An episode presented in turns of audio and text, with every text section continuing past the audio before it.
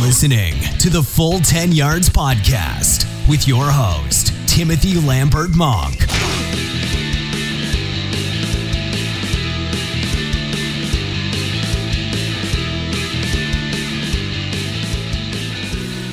Yes, we welcome you in to the Full 10 Yards Podcast. Week six is in the books. Thank you so much for joining us on today's episode. We've got a great show in front of us today. We're going to be joined by Kieran Patterson, who you may remember if you are a hardcore listener and we're here from the start. He was on our first ever podcast talking about my teams, my thoughts. My God, that seems like a long time ago. Uh, he, of course, talked about the Patriots. So he'll be on the show a bit later on to review uh, with myself and Lee the week six games.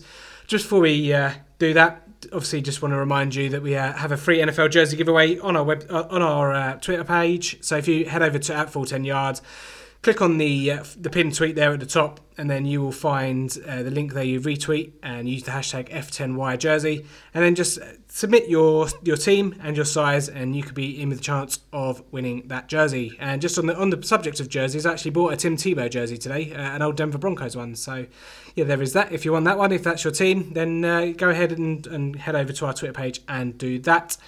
Uh, a couple of new segments we've got on today's podcast. Lee, we're going to bring you in now. Uh, w- welcome to welcome to this week. welcome to week seven. Um, how, how, how, was your weekend? How did your fantasy go? Yeah, very good. Uh, fantasy mixed bag again, as, as usual for me. Uh, our dynasty league is not going well. I, I think I've said in our group chat um, to someone um, that I'm just writing off the season now. I'm not having a good dynasty season. I've been, uh, I've had, a, I've had a lot of bad injury luck, let's say that, um, and I'm looking forward to next year already, which is a bit of a shame, but uh, that's the way it goes sometimes. Yeah, well, is it just are you are you in my division, aren't you? Yes, yeah. yes, I am. Yeah, you uh, had the, the pleasure of beating me earlier on in the season. That is correct. That is correct. Uh, okay, cool. Yeah, yeah, mixed bag for me as well. Managed to win in my home league, uh, which was uh, mo- mo- the most important uh, winner of the weekend for me. But back to today's show. So yeah, today got a couple of new uh, new segments. We're having the uh, full ten questions, which is the new quiz segment, where our guest Kieran will be answering ten questions to see how many he can get. Um, no time limit. Just obviously if he takes a bit of time, then we shall usher him along.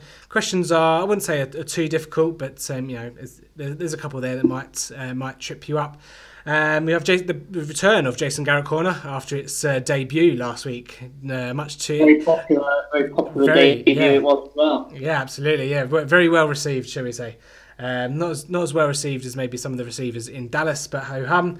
Um, obviously, yeah, going to go through some injury news before we uh, kick off the week six week six review, and then uh, waivers waivers uh, obviously for week seven, uh, Thursday night football preview, and then a couple of players stinkers and stonkers of the week, and I think that pretty much covers us. I don't think. Uh, don't. Oh yeah. Also, don't forget if you want to introduce the podcast, such as this one or the next one, head over to uh, again to our Twitter and click on the voice bite link where you can just submit a voice message for your intro for the show, and then we'll love to have some of those. Uh, you know, to, to start our shows because no one just you know it's, it's always fun when uh, when people get involved, and that's what we want you to do.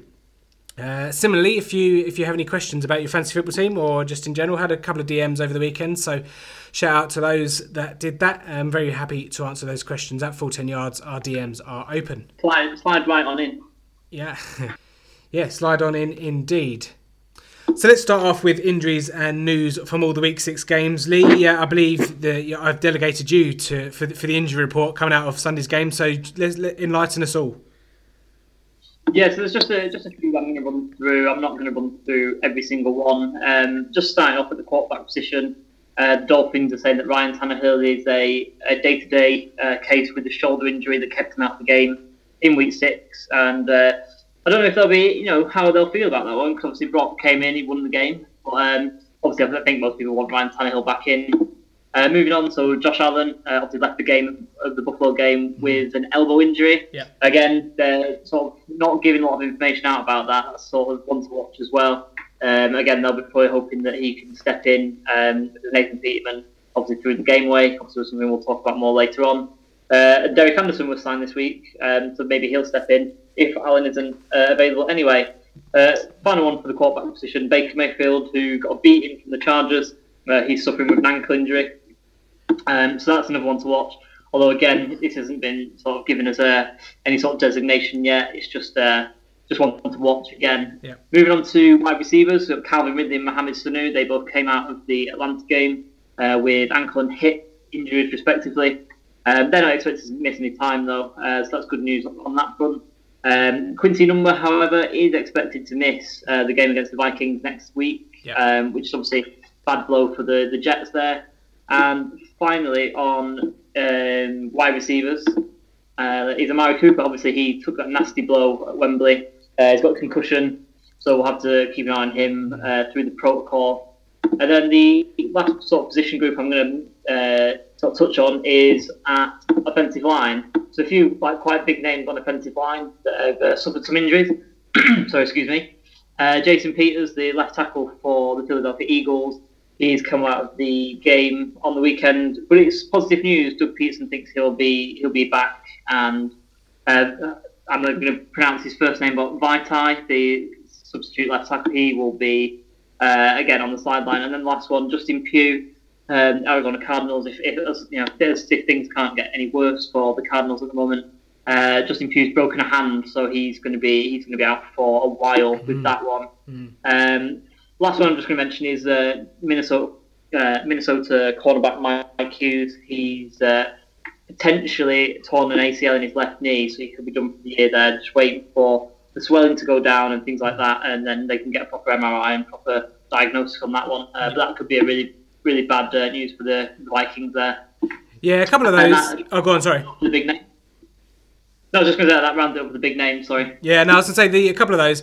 Uh, Amari Cooper, I don't know how that play didn't get flagged for a start, but we'll, we'll come to that when we do the game. But also, I noticed uh, I, li- I was listening to another podcast earlier. Adam, Adam Gase apparently took a shot at Ryan Tannehill a little bit in the media uh, with regards to obviously Ryan Tannehill, you know. Basically, not, not not calling him a pansy, but you know, saying to, you know he needs to suck it up and, and play. So it was quite interesting. Obviously, the revelation through the week that he uh, was on the injury report and uh, kind of out of nowhere. Uh, and another quite a good stat I found was that Brock Osweiler in his first first start for three his three previous teams, he's beaten the Bears in every every one of them. That's a, that's a really weird anomaly. That Yeah, one. Yeah. say, yeah. Texans, Texans, Bears, and obviously uh, uh, the no, not the Bears, uh, Texans, Denver, and their Broncos, and the and obviously the Dolphins. Yeah, his first game was always against the Bears, and he's won every every uh, every one of those. So that was, that was also quite interesting. Uh, and then uh, who was the other one? Oh, Dev- Devonta Freeman as well in the last couple of minutes. So he's uh, he's now Oh, on sorry. uh, is on injured reserve Yeah. as well. So. Oh, yeah. Yeah, so that might affect the waiver wire uh, segment at the end of the show. But let's uh, now let's crack on to week six, and we're going to welcome in uh, Kieran into the podcast. Kieran, uh, how you doing, buddy? Yeah, not too bad. How are you guys? Yeah, we're good. Yeah, we're good at our end. Machine keeps on uh, keeps on rolling. Um, yes, obviously, uh, welcome welcome back on uh, for your second appearance. I, I maybe we do when people come on for the third time. Maybe we give away uh, a flag or something. I don't know. Um, you know, like on Soccer AM, you used to get a, a football for the third time you've been on there. But um, anyway, that- Oh yeah, that's that's for now, that, that- that's for offline, obviously. But um, yeah, let's let's head uh, to into the week six games, and obviously uh, loads of storylines obviously coming out. Let's start uh, Tampa Bay at Atlanta, twenty nine to thirty four. Atlanta take just about take this one. Uh, still no no Julio Jones touchdown, uh, and it was quite interesting that last play, the Jameis Winston slash Mike Evans, DeSean Jackson lateral, uh, which didn't quite come off, but quite an entertaining one. This one, and Atlanta just uh, scraping by. Uh, Lee, what, what did you make of this one? Yeah, definitely. And the play at the end, I think that if DeSean Jackson was able to collect that pass, even though it was a tough one, I think he would have scored, you know, and that would have been uh, a real grandstand finish uh, to that one. But uh, just just going back to last week, obviously you put out a poll on Twitter about David Johnson versus Austin Hooper for your flex. Yeah, Um, I don't know which way everyone voted, but I definitely voted for Austin Hooper. Obviously, I've spoken about David Johnson and sort of his situation being pretty poor at the moment. Yeah. And I think he should why uh, that should have been the case. To be honest with you. yeah. Um, Yeah, the poll the poll ended I think fifty nine percent for David Johnson, but yeah, you know on the, on the face of it, if you look at it, uh, you know it's a, it's a silly poll to even put out. You know David Johnson against Austin Hooper for your flex position. I mean, know it's 2018. This is how bad things have gotten for Arizona. There, it had got to that point. and David Johnson even just just about got that that touchdown. Uh, but Kieran, Kieran, who would you have gone for pr- prior to the game? David Uh, Johnson, surely. That's a tough question because both of them haven't really impressed me this season. At they've had good games, but they've obviously not impressed me enough to be on my radar as much. Yeah. Yeah, but I think Austin Austin Hooper obviously had the, the prime matchup, and obviously that's why I, I put it in there because it's quite a lot of fantasy football decisions are based on you know you know matchups versus your studs, and I just thought it's quite an interesting one there because you know you, you look at it on face value and think, oh, David Johnson, like why the hell are you putting this poll out? But then when you like, dig, dig deep into it, I didn't. I, the reason I put Austin Hooper in was because I didn't think David Johnson would score a touchdown. Now the Arizona had the ball in the five yard five yard line, and David Johnson had multiple carries uh, straight up the middle. And I don't, I don't, understand why Steve Wilks keeps doing ISO, uh, I formation straight up the gut. You know, you've got to be more, bit more creative than that. But um, yeah, I mean, just about bulldozed his way into the end zone. But apart from that, I thought it was a pretty good call, uh, and I, I, think the the poll was pretty warranted actually. You know, um, obviously David Johnson has a bit more a chance of, of getting a better game on Thursday night uh, at home to Denver, but that's for a bit later on in the show. But um, yeah, I mean, Kieran, any th- any thoughts on this game for yourself? It it looked like a, a quite a, a, sloppy game. There was obviously good plays from both teams, but the way Tampa Bay have been, especially with the uh, Fitz Magic situation, he did what he always done. He started doing good, and expectation built, and then he fell off. That's mm. just the cycle he goes through. And then obviously the Falcons haven't been off to a great start. You've seen with Julio Jones, things like this. Matt Ryan's been very inaccurate. He's just not been throwing as good as he normally does. And it's, they, they've just not had a great start to their season. I think not many teams have. You even see teams like the Patriots who've had a very slow start. The only solid teams at the moment who haven't started slow have been people like the Rams.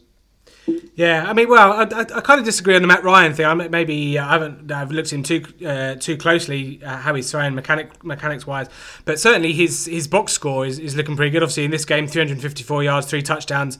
Uh, he's pretty, he's you know he's obviously he's had to chase a lot because of that defense is, is banged up. Uh, Jameis Winston, 395 yards, four touchdowns, two uh, two two interceptions as well. But Julio, you know, 10, 10 receptions, 143 yards. I think I mean, I, I, am I'm, I'm fine with how Ryan's playing. Uh, I think there was some comparisons to his MP, MVP year, and he's not actually too far behind there. Um, just one word of, of note on this one coming out of the game. Mike Smith, the defensive coordinator for Atlanta, has also been fired, so they're looking for a new defensive coordinator. I also might suggest that they might be looking need to look for some more defensive players, uh, judging by the rate of their injuries.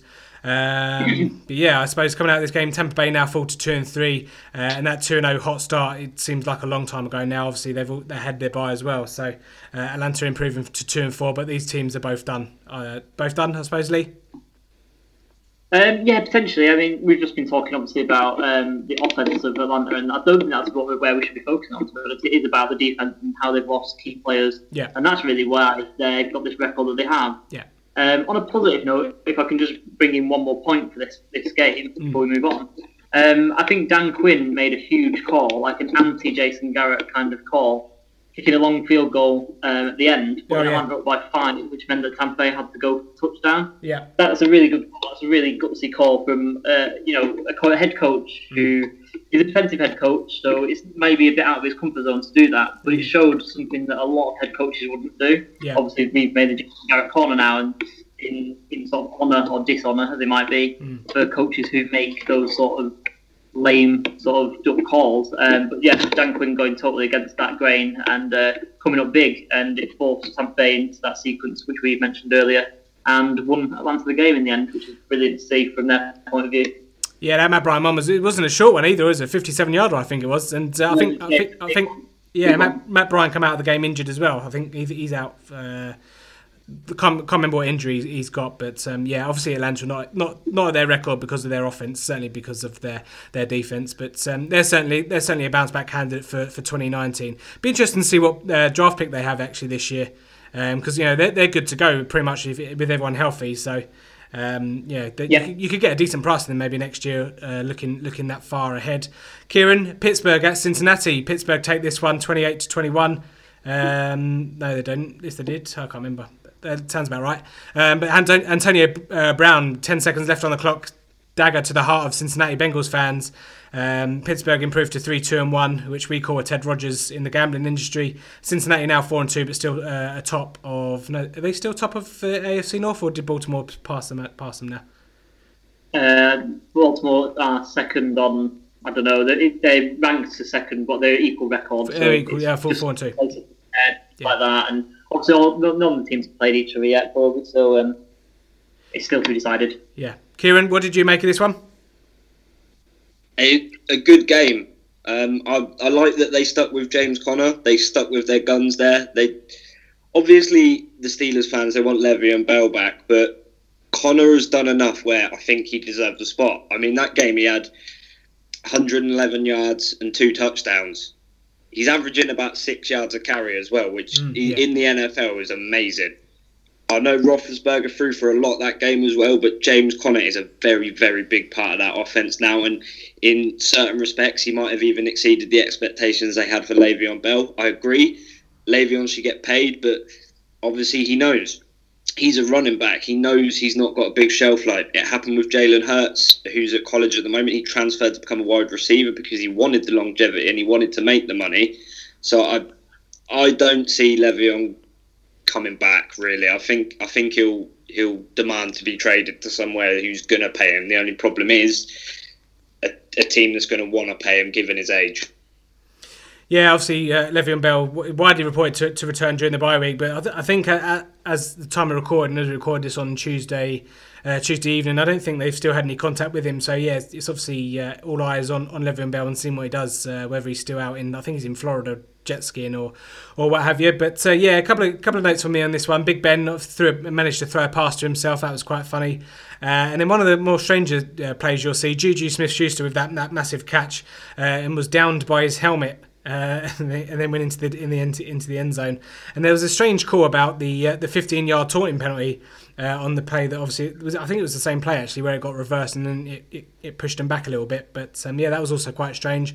Um, but yeah, the Antonio Brown obviously a lot was made of the the pick uh, the wide receiver. Was it uh, Daniel, um, Hunter, uh, number eleven, I think it was, stopping the defender getting to Antonio Brown, obviously, and then Antonio Brown taking it to the house. But yeah, uh, quite a strange one this one. But I, th- I think many, certainly Adam, uh, who's on, the podcast, he expected Pittsburgh to win, but I think he was a bit worried. But a lot of Cincinnati fans weren't weren't too. Judging by Big Ben's uh, performances in the, the, state of Ohio, obviously he has a very good record there.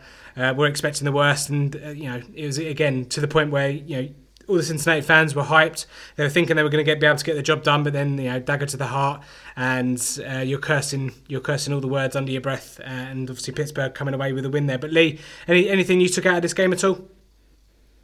Yeah, obviously I backed uh, Cincinnati beforehand. They sort of got me believing with how they started the season. Uh, even though I was a big detractor of theirs in the in the preseason, and this is why I doubted them. This is the sort of mental hump, the sort of mental block that they've got to get over the Steelers beat them all the time, and it's a big mental block to get over when you're not used to winning these big games in, the division. It's a big it's a big block to get over, and I thought they'd get over. I thought this was a new Bengals side. They're a very talented side now. They've drafted really well, um, and all those players are really contributing. But um, yeah, the Steelers have done it again. Obviously, in the last play, last drive of the game, um, you know, going 77 yards in 70 seconds um, to win it on yeah, like you say, a bit of an iffy play with the little rub by Justin Hunter, but you sort of get them. Um, you sort of get them sometimes, yeah. and you know don't sometimes. Um, it's one of those things. But the Bengals had a chance to put this away, and they didn't. Um, so you know that's what they get. That's they get their just desserts, really. Yeah, I mean, I'm, I'm happy with the no flag there. If the if the flag comes down, you can, you know, it's one of those where, you know, depending on what the, the referees do, you're fine with both sides, but you know, let them play. It was in, it was within five yards of uh, of the line of scrimmage, so exactly. Um, yeah, yeah exactly. you just got to, you got to let them play. It was just clever, and you know it's kind of thing that Cincinnati needs to learn from. Uh, a couple of fantasy players uh, that stood out in this game. Obviously, James Conner, like Kieran said, there, 19 rushes, uh, 111 yards, two touchdowns. I think he had a couple of receptions as well for a uh, negligible amount of yards. Tyler Boyd, no doubt the star on the wide receiving uh, side for Cincinnati, 12 targets, seven receptions, 62 yards, and two touchdowns. A couple of nice catches there as well for Tyler Boyd. Uh, highlight real stuff, certainly. Let's move on to Cleveland. Uh, absolutely stomped by the Chargers. Tyrell Williams, a couple of nice uh, touchdowns, including one into triple coverage. Uh, that that drive there was well, a couple of plays and a couple of big uh, chunks. Uh, I think it was exactly the same uh, formation and, and um, play call on both sides of the ball. For so you know. Is, is, that was quite strange to see that. Um, Mayfield, like I say, came out with a game, a bit of an injury, but the interception, um, his interception killed the game to to King. Was it Desmond King? I think it was. Um, and then, right, yeah. and then Melvin Gordon obviously does what he does. Had another hat trick for him. Uh, a couple of toss plays actually was it just seemed to be mirrored uh, symmetry yeah, but on both sides of the line there, going left and right. Um, not really much else for me on this one. I've got a, a question at the end, but Kieran, uh, any anything before we go to Lee? Kieran, what did you did you see much of this one at all? Yeah, I'm I'm watching Cleveland closely this year. Mainly it's not mainly Baker Mayfield. It's mainly the defensive that guys Oh, yeah. they've got. Yeah. Guys like Myles Garrett, guys like Denzel Ward, and people like that. They've got a very, very, very exciting offense, and it's tough for Baker. He's the number one draft pick, so unless he's putting up three touchdowns a game, people are going to say he's a bust. He's not very good. And this game was tough for him. It was very tough for him, but he didn't have the best of support out of the backfield. I know they only handed the ball off. I think they handed the ball off under twenty times but they they couldn't really get a run game going, and then their defense was okay, but not as good as it could have been. Hmm. Because you see, you see, like the past three weeks, Denzel Ward, everyone said he's been the best defensive player of this week. So I feel like if if I, I think Tyrod should be starting. If he wasn't injured, I think they should have kept Tyrod starting at least for the first year because you see it's paid off with Patrick Mahomes. They sat him behind a veteran for his first year, and he's coming out, coming out and just gunning people away. Besides, obviously their last game, but the expectation people are going to have around Baker, I think, despite the guy thriving on pressure, I think putting this amount of pressure on him early is bad for his career, and that's not to take anything away from the Chargers. They did absolute bits. I mean, Melvin Gordon carried himself in three touchdowns, and he played spectacularly.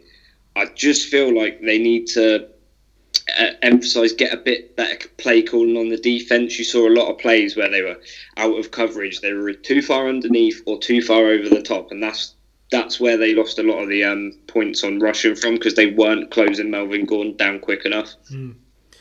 Yeah, no, absolutely. And uh, Lee, obviously, you are our LA Chargers expert, but yeah, going back to that, obviously that interception that killed the game. Yeah, after after that interception, literally the play after, Gordon Gordon ran it in for the touchdown to make it 28-6 rather than you know um, a bit a bit closer and would have kept Cleveland in the game. But um, what, what what what were your takeaways from this one? Good performance just by the Chargers. Oh, sorry. Good good great performance by the Chargers.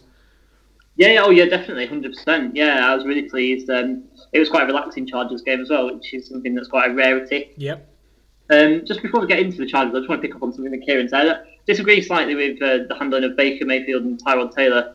Uh, if you look earlier on in the season, I just feel like the offense for Cleveland was pretty anemic with Taylor at the helm. Um, Baker gives that some zip, gives that some sort of personality almost. And although he, you know, like I say, it's pressure on his shoulders as the number one pick, but I think he's got that personality to handle that quite well.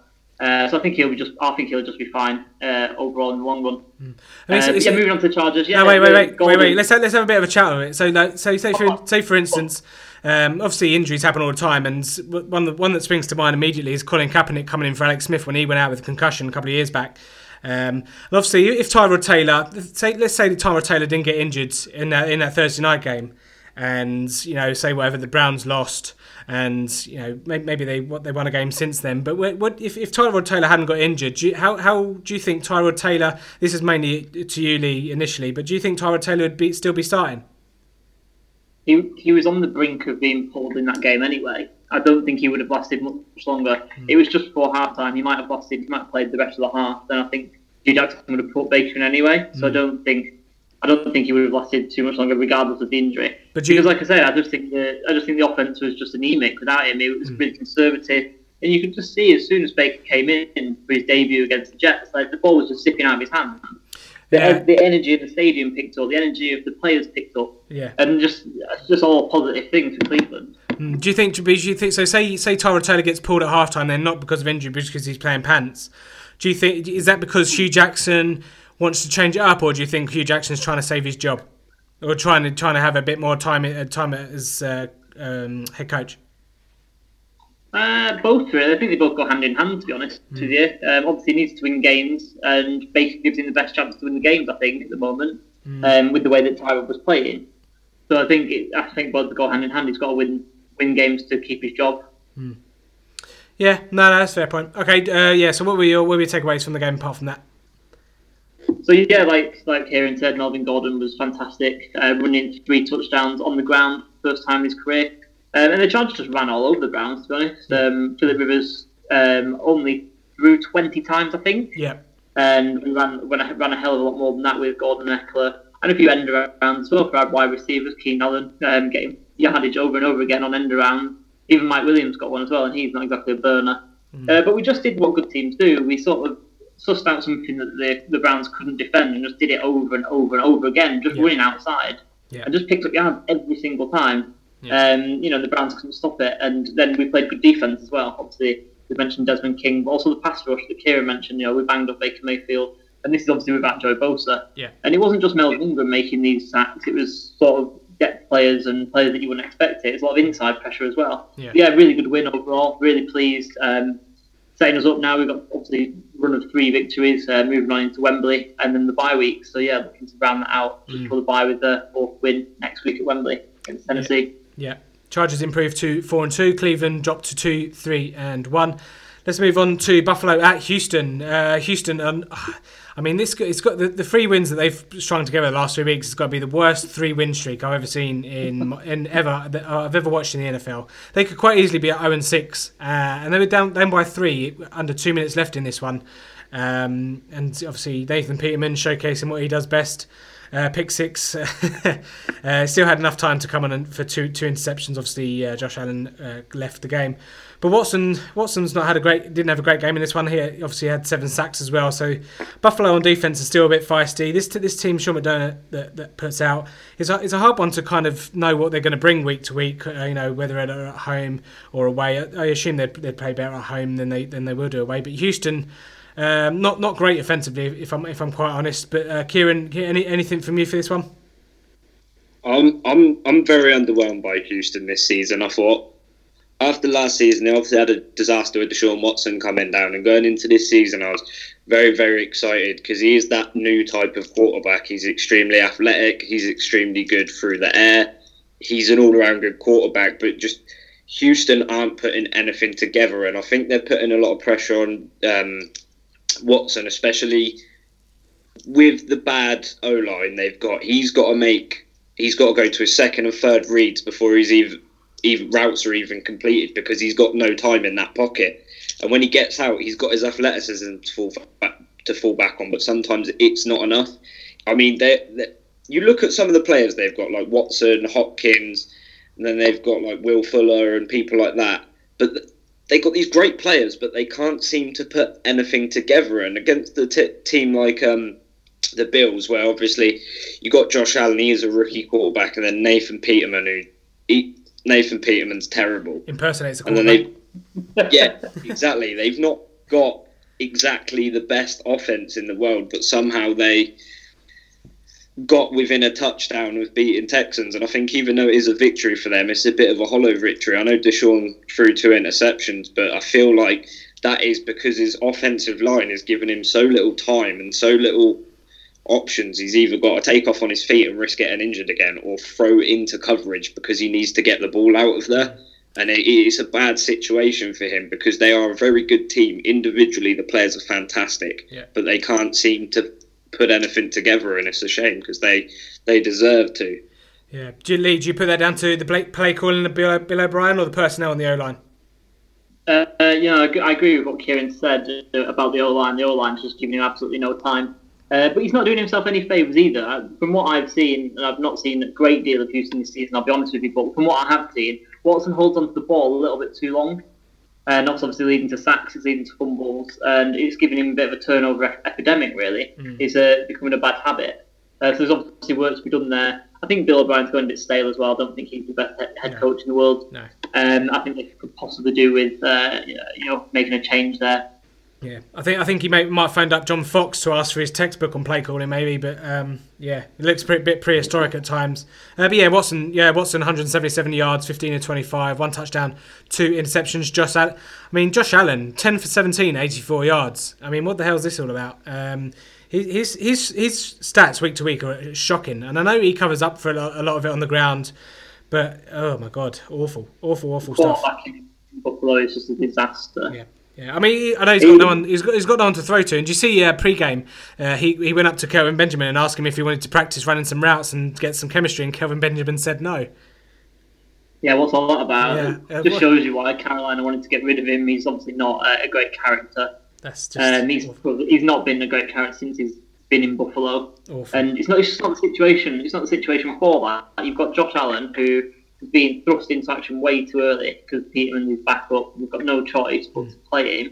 Um, this is why the, you know the situation's not right. He's not got the characters around him. He's not got the, the weapons around him. He's not got the No. coaching around him. No. He's not got the offensive line. He's not got enough talent around him No. to be able to boss him. It's just totally the wrong situation for him to be drafted into. Yeah, Buffalo somehow two and four. Houston uh, improved to three and three again. Somehow they have managed to scrape together three wins, but they these two teams uh, far from convincing. Uh, let's move on to one of the wild games of the weekend. Chicago at Miami. Yeah, it is of course Brocktober, so uh, Brock Osweiler comes in and steers the Miami Dolphins to an overtime win. Uh, a couple of things out of here. Obviously, yeah, Brock, um, Brock Osweiler starting over Tannehill with a shoulder injury. He's obviously day to day. Um, a lot of uh, running back fumbles in this one. Cohen Howard and, and Kenyon Drake. Some some absolutely galling uh, goal line fumbles here, uh, which is just you just, just scratch your head sometimes and wonder how, how this occurs. I mean that, that Drake third and one uh, third and goal at the one yard line. I mean how how you couldn't even script that. You couldn't even do it if you tried. But um, yeah, that was al- almost a heartbreaker there for Kenyon Drake. Um, what else have I got here? T- Taylor Gabriel had a nice uh, highlight reel catch. Uh, he went. He had a big game. Uh, Trubisky, uh, f- fourth quarter interception when they're eight points up uh, in field goal range was obviously the big turning point. Uh, and another big game from Albert Wilson. Uh, Lee, any anything from you? This one, obviously, a lot to talk about here, really. Yeah, um, yeah. Brock o'clock was the time, wasn't it, for Miami? Oh, oh, there's so Um, many. There's so good. He's such, he's so good for puns. um, yeah, no, the I think this one for the Bears. Um, I think they lost it rather than Miami winning it. To be honest with you, Yeah. I think their offense and their playmakers seem to be clicking into gear as I've been banging the drum uh, for quite a bit. You know, they've made some big plays, big catches, as you as you mentioned, but they also committed two red zone red zone turnovers, uh, which obviously you know is a real bad thing to do. Uh, doesn't help anyone. Um, you know, when they're going for wins, obviously. Um, and really poor tackling as well. Most of Miami's uh, touchdowns seem to be like long scores where the Bears have missed tackles once or twice and just allowed people to break away. Uh, I think it's a tough one to take for Chicago, but I think they'll be fine uh, in the long run. Yeah. Um, and just want to give a big shout out to uh, Frank Gore. He's still denying father time with uh, over 100 yards. Yeah. Yeah, yeah, had a really had a really good game, didn't he? And uh, Kieran, what was your main storyline coming out of this one? If you'd have told me at the beginning of this season that Brock Osweiler was going to go for 380 yards and three touchdowns against the team with Khalil Mack on the defense, I would have told you to go to the hospital and get yourself checked out because he, he's he's just never been good, and it's not a slight to the guy. He's obviously good enough to be an NFL quarterback, but if you just couldn't see it happening. But the the Bears have got such a strong roster as well, but they just they were dominating the game. But it was that interception that Mitchell Trubisky threw that I think doomed him. Yeah. because mm. up till then he was he finished the game 22 for 31 attempts. That's very very good, and and it's just that one interception that let him down because Khalil Mack really didn't have any effect on that game. He made one tackle all game. Yeah, he was a bit gassed, wasn't he? Yeah, I think Yeah. They, they, the heat. I think the heat was a big factor in this one, wasn't it? I think it was. I I think it was uh, shown to saying that the feels like temperature being 100 to 100 degrees, so um, that might that might have obviously uh, had a bit. I think uh, quite a few games as well. Khalil Mack's been a bit gassed in the second quarter, in the second half as well. So uh, yeah, just a bit tired there on, on defense. But uh, yeah, I mean, essentially this this game turned out into one that, that neither team really wanted to win, judged by the fumbles and and interceptions. Um, yeah, obviously, uh, who have I got here? Albert Wilson, six uh, six receptions, 155 yards, and, and two touchdowns. So obviously, he had a game. Um, yeah, quite quite a few points to, to share around here, obviously. But uh, yeah, Miami just kind of just nicking that win and improving to four and two. Lee. Yeah, and just going back to the Mack, maybe it's that lack of preseason, obviously with the big holdout. Yeah. Um, obviously, he would have been training, but obviously wasn't training with a team or anything like that. Not not able to get himself conditioned completely correctly, maybe. Yeah. Uh, but yeah, Miami, Miami improving, obviously um, hanging on to the Patriots' coattails. I know they've got equal record now, but I'm really expecting the Patriots, especially after their big win that we'll come on to later. Yeah. Uh, just you know, they're obviously expected to sort of stretch that now, but it's up to Miami to keep it close. And obviously, in a pretty you know average AFC, they could be uh, in for a wild card but they keep, if they do manage to keep that up. Yeah, Yeah, absolutely, and uh, yeah, Brock Osweiler, as we say, standing tall there. Did you know uh, Brock Osweiler is six foot eight? Yeah. Yeah, yeah it's pretty tall, isn't it? Really, Scary. really tall. That's over. That's over two. That's two meters tall. Over two meters tall. That's mental. Yeah. Absolutely. He should be playing defensive end or uh, tight end or something. Should be playing. He should be put his arms up in the air and play as a pylon for field goals.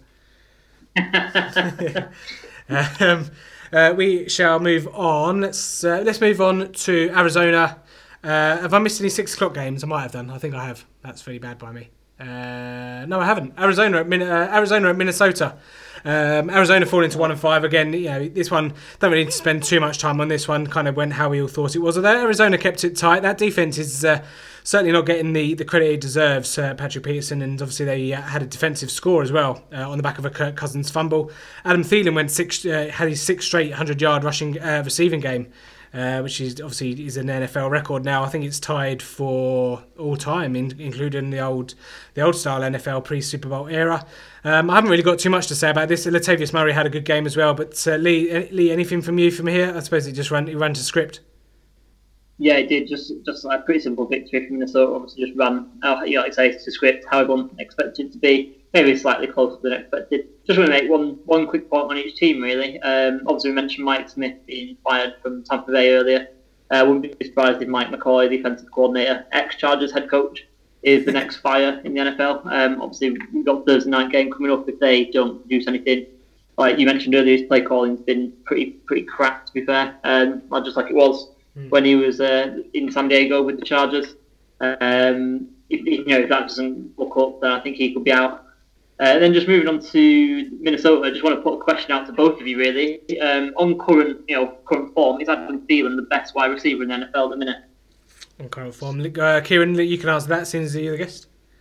On current form, 100%, because no one else is doing what he's doing at the moment. If you just go by current form, he's absolutely smashing it. And I don't know much about fantasy football, but I know if you picked him, you're probably winning in the leagues you're in. Because this guy is putting up ridiculous numbers, considering I think he went undrafted as well. Yeah.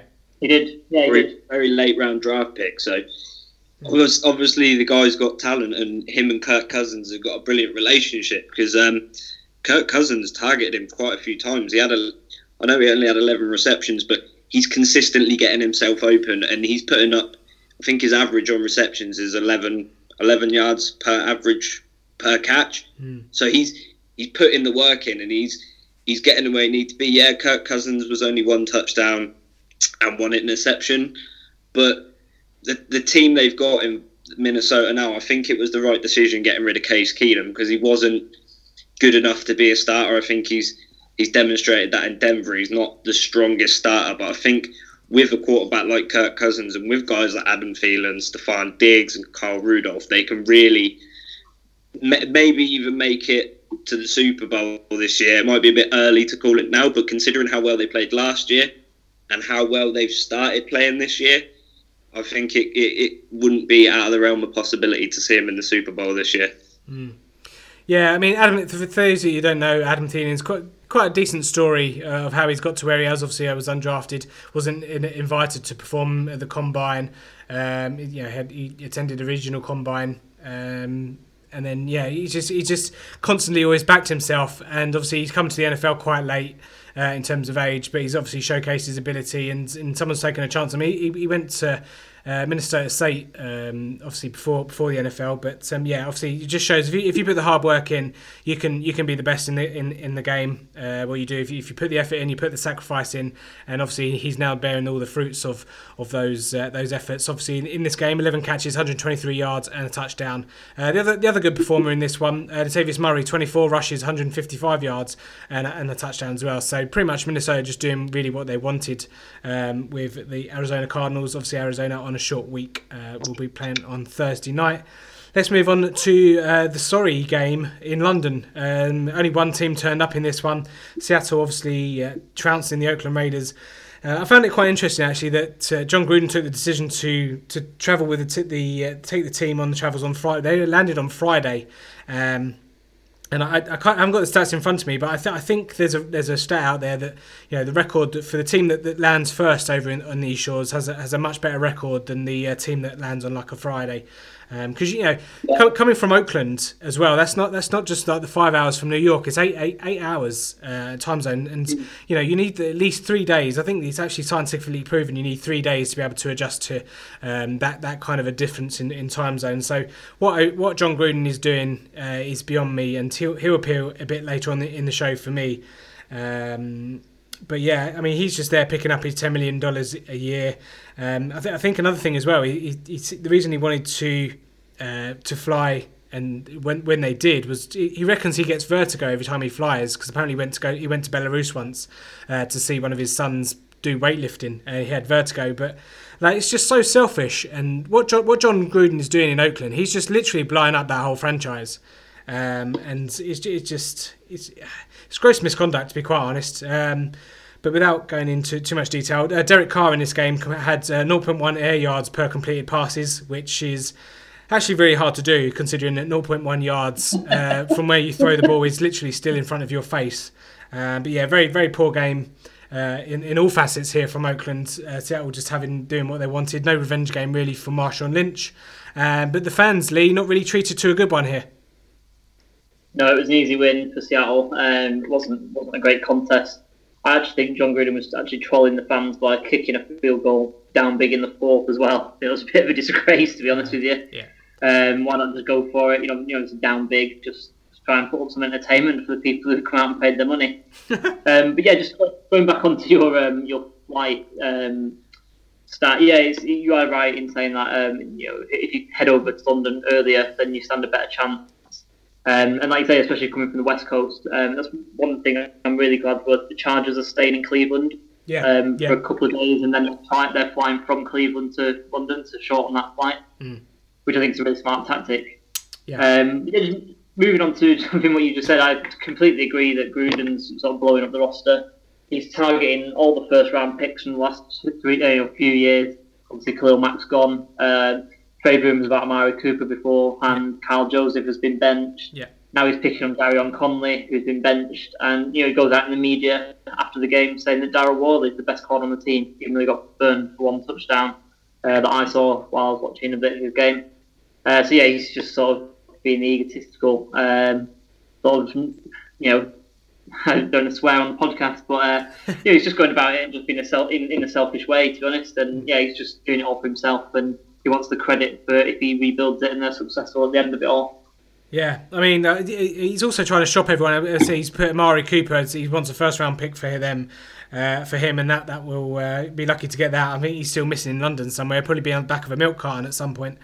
Um, but yeah, uh, keep, really, go on. It doesn't really make sense either because he's going to ask for a first round pick. Um, obviously, it's an astronomical price really for. It's because players like cars when you buy them new, as soon as they drive off the forecourt, obviously their value goes down. Um, and to ask for a first round pick from Mari Cooper is crazy in its own right. But then you, when you consider that the next draft class, which obviously someone's going to lose their first round pick, is full of great wide receivers. There's going to be an absolute plethora of good wide receiver talent coming in in the next draft, in the next spring after the season. Mm. You're not going to give up your first round pick if you're if you're a team that's after a wide receiver. You're not going to give up your first round pick on Amari Cooper, who's been pretty broken for most of his career. I think he's had probably one good season. Mm. You know, to give up the chance to to blood sort of and develop your own guy. Yeah. Yeah, absolutely. Yeah, I mean, here you also missed the opportunity there, Lee, to say when you drive your Derek car off the forecourt, it depreciates in value straight away. But um, yeah, we'll get we'll get. Yeah, you're um, Kieran, on the, on, on, the on the Seattle side, did you any anything you like from it from Seattle? It, it looked like the O line actually knew what they were doing for once. I was quite surprised because I think this gets missed a lot. Russell Wilson is a human pinata in this league. You always get the oh he's he's brilliant, his footwork, he can extend plays because he has to. He doesn't he doesn't do that because that's his skill set. He does that because he has to. It's another Deshaun Watson type situation. He's a very athletic guy. He's very physically strong and he's very quick. But he is let down by a bad offensive line. He takes way more sacks than he needs to, and he has to extend plays way more than he should. He's got brilliant receivers like uh, Doug Baldwin and people, Brandon Marshall and people like that, and he's not able to get the ball to them sometimes because the pockets collapse within two seconds, and he's got to take off and he's got to scramble for another six or seven seconds, and then everyone's covered and he's got to try and make the, the ground up on his feet. I mean, it was a very impressive game, you know, when they played the Raiders, and I thought brilliant. But then again, the Raiders don't really have any great pass rushers. After they've lost Khalil Mack, that defense has lost a lot of its identity. So I'll give Russell Wilson a lot of credit. If you throw 17 completed passes and three of them are touchdowns, that's brilliant. And his O line looked like they knew what they were doing. So maybe that Pete Carroll's changed some things that are going to help him in that respect. But if his O line can have a performance like they did against the Raiders, I think he'll he'll not be relied on as much to get yards on his feet or to scramble and have to extend these plays where they're not needed to be extended. Mm. So I think that's a big positive step forward for Seattle. Yeah, no, no, I agree with that, and obviously partly if you're playing against the off- uh, the defensive line of Oakland, that's also going to help. So that's always a good remedy for for a porous offensive line. Um, but uh, we don't need to spend too much more time on that one. Uh, one one game that was a decent game. I haven't really managed to catch up on the highlights on this one, so I'll let you two do the talking. But um, it's the second time that New York Jets have put up 40 uh, in the se- in twice in the season, which is the first time in in absolute age. Uh, New York Jets coming out with a win here. What was it 42 to 34? Um, but yeah, this one this one was a great game. Lee, uh, did you manage to catch any of this? Yeah, I have. Yeah, um, obviously got off to a pretty wild start with Andrew Luck throwing a pick, pretty unlucky one. Yeah, a couple of hands, and yeah, within the first twelve seconds, that was returned for six by he, Morris. He loves an interception this week, this year. Yeah, he does. Yeah, he does. He's uh, he's becoming a bit of a habit for him again. Mm. Um, we've mentioned that about a few people now, but yeah, no, I totally agree. Um, he had another unlucky pick as well, a couple of hands um, uh, later on in the game as well. Uh, but we obviously threw a few touchdowns as well, a few four touchdowns, I believe. Um, yeah. And Sam Darnold on the other side looking quite good. So battle of the quarterbacks, really. Yeah. Uh, he's looking quite a sound investment at the, with the third overall pick. And I'm just wondering if uh, you know the other team in the city was uh, wondering what could have been with that one. um, Jermaine Kearse going over 100 yards, uh, Pryor and Herndon, though, getting the scores mainly. Uh, but so, yeah, spreading it around and the the running backs kind of uh, got a nice tandem going there uh, mm. with uh, Bilal uh, Powell and remind me of the other guys. Zach Crowell. Um, but, Zach yeah, that's it, like Crowell. Yeah, I mean, they're sort of supplementing the, uh, the the passing game quite nicely there. So yeah, they've got some uh, signs of you know some green shoots of recovery really for New York Jets at the moment. Yeah, I think to me, I think this game for both teams would have been one they kind of circled and maybe saw as a win, so they kind of went for it a little bit. And they're probably two, probably two average defenses. I mean, Indianapolis is probably paid well above their their talent level, and you know, then they're probably you know bottom bottom eight, uh, bottom quarter defense, if you like. And New, New York Jets usually play tough at home as well, but again, they're not they're a young young defense, so they can uh, can can be uh, kind of put to the sword if if, if the uh, the right team play them. But uh, Kieran, for, for you, any, anything from you here? The, the big takeaway that I think a lot of people forget they only just saw the score is that the Jets kicked seven field goals. There you go. I didn't know that. There you go. Yeah. yeah. So. Seven yeah, great score. Yeah. Mm. But then you look at Sam Darnold. He, I feel like he, right. He's one of my favourite quarterbacks coming out of this draft he was amazing at USC. The guy is absolutely one of the most talented players I've ever seen. But I feel like he's been thrown into the fire a bit early. We saw it against the Lions, and we've seen it against every team he's played. He's obviously the pro uh, defense is way different to what he was used to in college, but he's still throwing those picks from silly passes or bad reads, or he's being tricked. But I think after this year, if they if they draft well again this year, get some maybe maybe not more wide receivers because they got some good wide, wide receivers there like Kearse and Pryor and everything. I think if they maybe bolster the defense a little bit, New York Jets can be a a contender mm. next season. I think this season is not quite enough, but I think next season once Darnold's got the experience, he's been able to throw in the NFL and I feel like the New York Jets might go back to the, the heights they're at when they had people like Broadway Joe Namath. And don't forget Mark Sanchez. Um, but yeah, Everyone no, loves absolutely, yeah. I think I think you're, you're kind of right there. I, I like um, the New York Jets are kind of a bit of a sleeper team at the moment, and the only re- the only way they're going to realise their potential is if, if they make a couple of shrewd moves over the next year or so, maybe in the draft or trading or what have you, because they're, they're very. I think they're actually very close as well to being uh, like a, a, surprise leapfrog uh, to to to decency um, which they've not they've not they've not had the luxury of seeing for the last couple of years. Uh, but yeah, no, I, I, certainly agree there. They've got a young enough defense. Uh, I'm not too sure on Todd Bowles myself, uh, but Sam Darnold's obviously there for the long run. Uh, and you know, if they can lean on their defense a little bit, and then maybe Sam Darnold won't uh, maybe throw as many picks as as he has been doing. But Lee, Lee, how, how do you see the Jets in the next couple of years? Yeah, I think I don't think they're going to be the team next year. I think a couple of years away. But yeah, like you say, with a couple of uh, decent moves and if they draft well, um, I think what stands out to me, if I'm off the top of my head, I think what I'd be looking for would be an offensive lineman to sort of give Darnold a bit more time. Uh, when he gets a bit more experience, as Kieran said, he'll be reading things better. And I think that'll only uh, be good for everyone. Yeah. Um, but I think if you had to sort of put a gun to my head and say where's Le'Veon Bell going to end up, I would put my money on the Jets. Yeah, uh, they've got the they've got the cap room.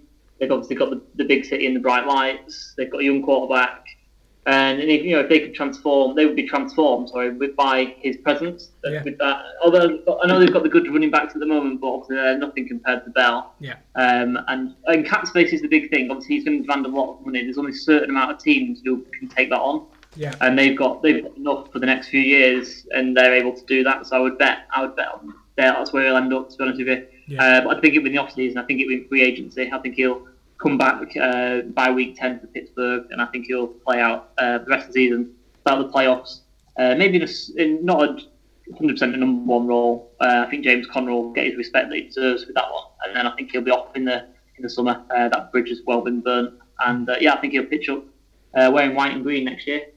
Yeah, not bad, not a bad shout. I don't mind that at all. Again, it's, it's all about cap space. Um, and again, if you know if they pick offensive linemen in the draft, they off you go. You, rookie, you know the way to win at the moment in uh, 2018 NFL is to have a rookie quarterback on, on a rookie contract. So, yeah, certainly, uh, certainly chances there. Um, but let's move on. Let's wrap the rest of these games up. Rams at Denver uh, was quite a close one this one, but uh, Todd Gurley setting a career high in rushing yards with 208. Um, was obviously a, quite a cold one. This one, I think, it's uh, one of the coldest games to ever be played in October. I think in the NFL. Uh, but Denver obviously giving back, uh, giving up back-to-back 200 yard rushes, which bodes well for David Johnson on Thursday night. Uh, but Cairo Santos with the uh, second game win- winning field goal in succession in two weeks. Um, and obviously Rams improving to six and zero, Denver dropping to two and four. Again, I, I suppose this was again the result everyone kind of uh, knew was going to come, uh, but I suppose Denver kept it a bit close. Obviously, that, that home field advantage, Lee, uh, nearly nearly causing the upset. Yeah, definitely, and obviously with the conditions as well as you mentioned. Um, I saw pictures of this game uh, prior to kickoff, a couple of hours maybe before kickoff, and it was heavy snow. Yeah. I thought we were going to get one of those, uh, one of those uh, snow games. Yeah. So I took, I took everyone out, apart from Gurley, took everyone out of my fantasy team. I took uh, Brandin Cooks out, I took Goff out, got, we've got in a couple of leagues.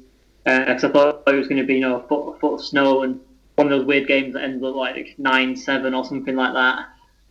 Um, but yeah, it was kind of it kind of interesting actually because one favor, one team favoured the run, which was the LA Rams, obviously with Gurley going over 200 yards, uh, and one team favoured the pass. Uh, Keenum throwing for over 300 yards, and 100 of those were to Emmanuel Sanders, and they barely ran it. Yeah, it's quite interesting how they, they tried to deal with it in two different ways. Mm.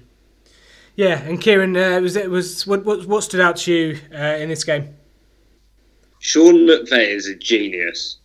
That guy is probably even if you just go from his team's record, but if you watch how he how he talks and some of the things he remembers, that guy is undoubtedly the best coach besides maybe Bill, Bill Belichick in the league at the moment. Although his record at the moment is be- is better than Bill Belichick's.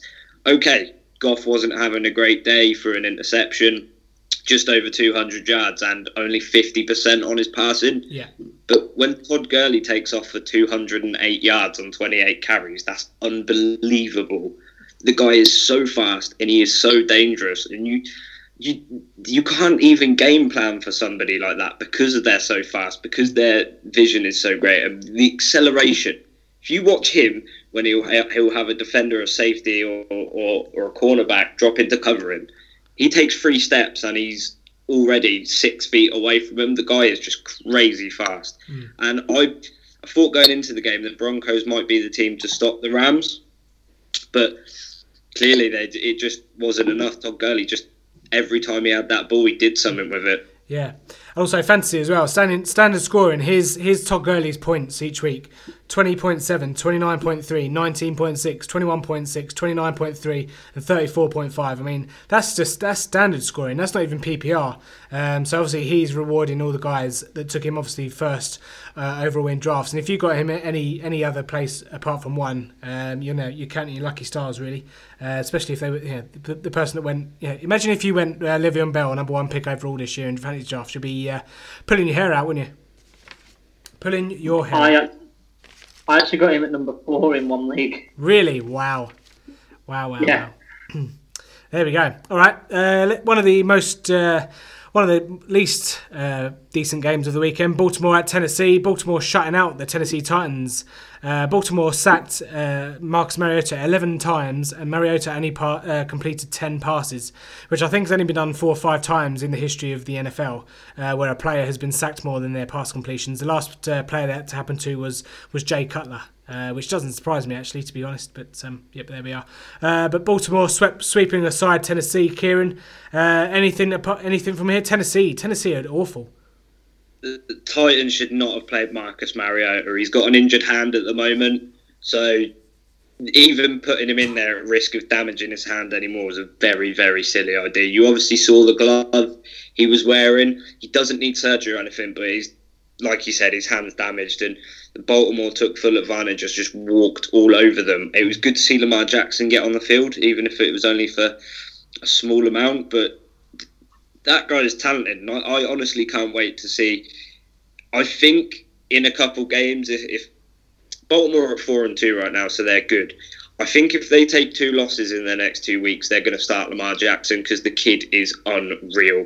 And I'm not. I'm obviously not taking away from Flacco. He had a good game as well, but uh, they should have scored more against the Titans, where their their their quarterback's injured, and the Titans didn't look great all game. I know they've got players like Malcolm Butler and Dion Lewis, but they didn't really have a massive, massive impact in the game. So it's it's tough for the Titans. They're obviously got off to a very bad like bad start considering they were in the um, playoffs last year. I I think take Mariota out, just don't risk his hand anymore. And the fact that the Ravens just couldn't score more than three touchdowns against the team who were essentially playing without a quarterback Mm. is ridiculous. I mean, Flacco's good, but maybe give Lamar Jackson some snaps in the games like this where the Titans clearly aren't going to be able to do anything to score against you. Yeah, I mean it's an interesting one. Mariota, obviously, I think the Titans' hands are tied a little bit because obviously they were three and two heading into this one, so you're kind of you know you're still right in the hunt for you know wild card and, and divisional uh, divisional titles. So I, from that perspective, I, I, I see what you mean about just give them a rest, kind of like the well the Jags are doing with with Fournette, but um, maybe they just feel their hands are too tied at, at three and two to to maybe not not necessarily give up, but um, you know maybe kill a couple of games off and, and then you know come back to, to full strength. But yeah, Baltimore's defense pretty decent. Obviously, um, not not quite the one with uh, Ray Lewis in and, and all the rest of it, Ed Reed and all the rest of them. Um, but yeah, no, Baltimore impressive all, the, all the- you know all the same. Lamar Jackson, it's quite interesting. Obviously, we, we spoke earlier on the podcast about you know making people sit like Mahomes or you know some of the rookie quarterbacks this season. But it's quite interesting actually. The Baltimore are uh, getting him into games and getting some snaps. So essentially, they still are sitting him because there's not excuse me not not really that much pressure on him. Um, but when he's in, you know, when he comes into it next season, he's not going to be like a rabbit in headlights uh, and not not really know what he's doing and not really know the speed because he's, he's kind of picking up the speed of the game and he, he kind of knows what it's all about. So Lee, when he when he does come in, whatever point that might be, I, I still think it'd be next season personally from from the from a starting uh, perspective. But uh, things all looking rosy in, in Baltimore. Uh, to a certain degree, obviously, this game against the Titans team is really inconsistent. It's kind of got to be treated. I don't know. It's, it's got to be treated as a bit of an anomaly, I'd say. Um, Yeah, it's yeah. not often the bottom Baltimore. You know, like Kieran said, it's, if you're shooting someone out, you should be putting more than 21 points on someone.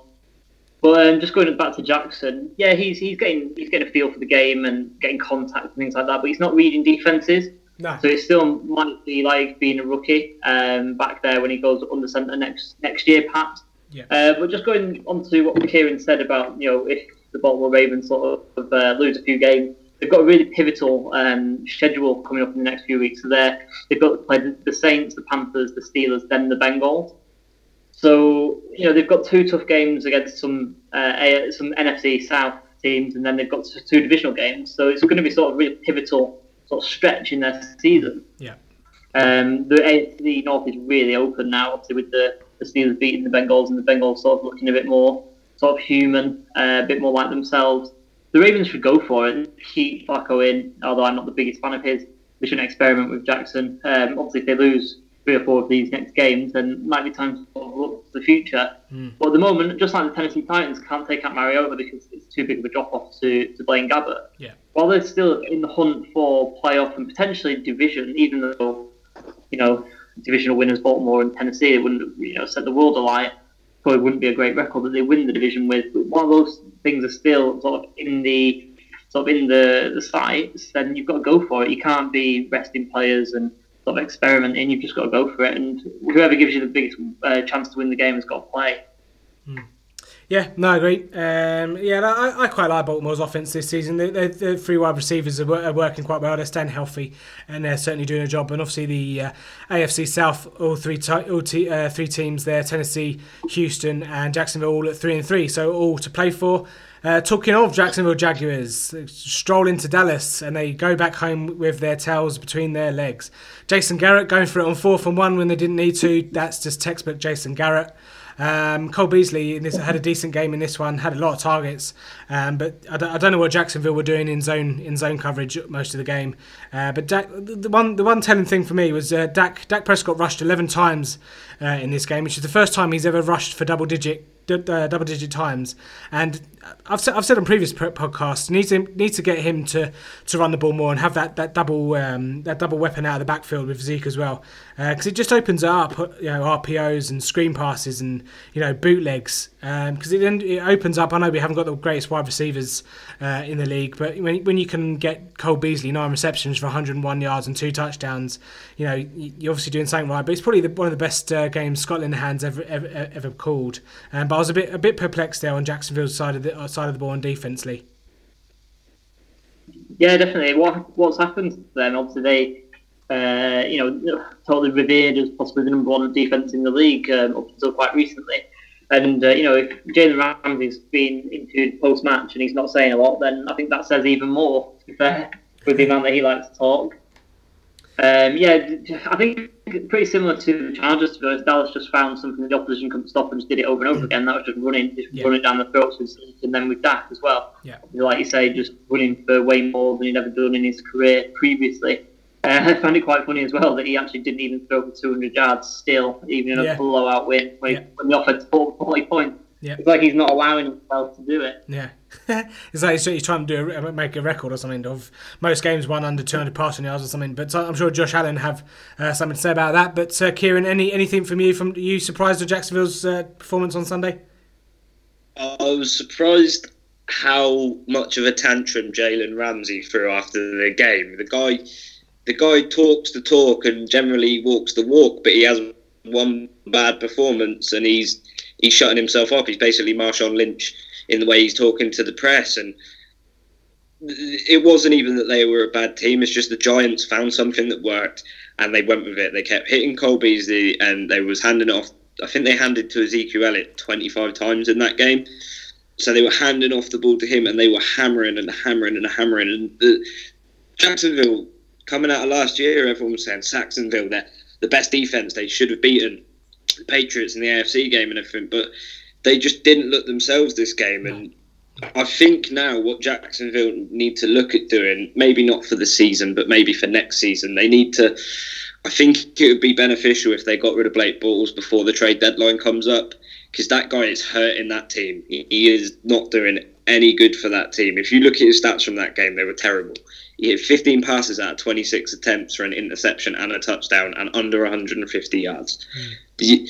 Blake Bortles is not the quarterback that team needs.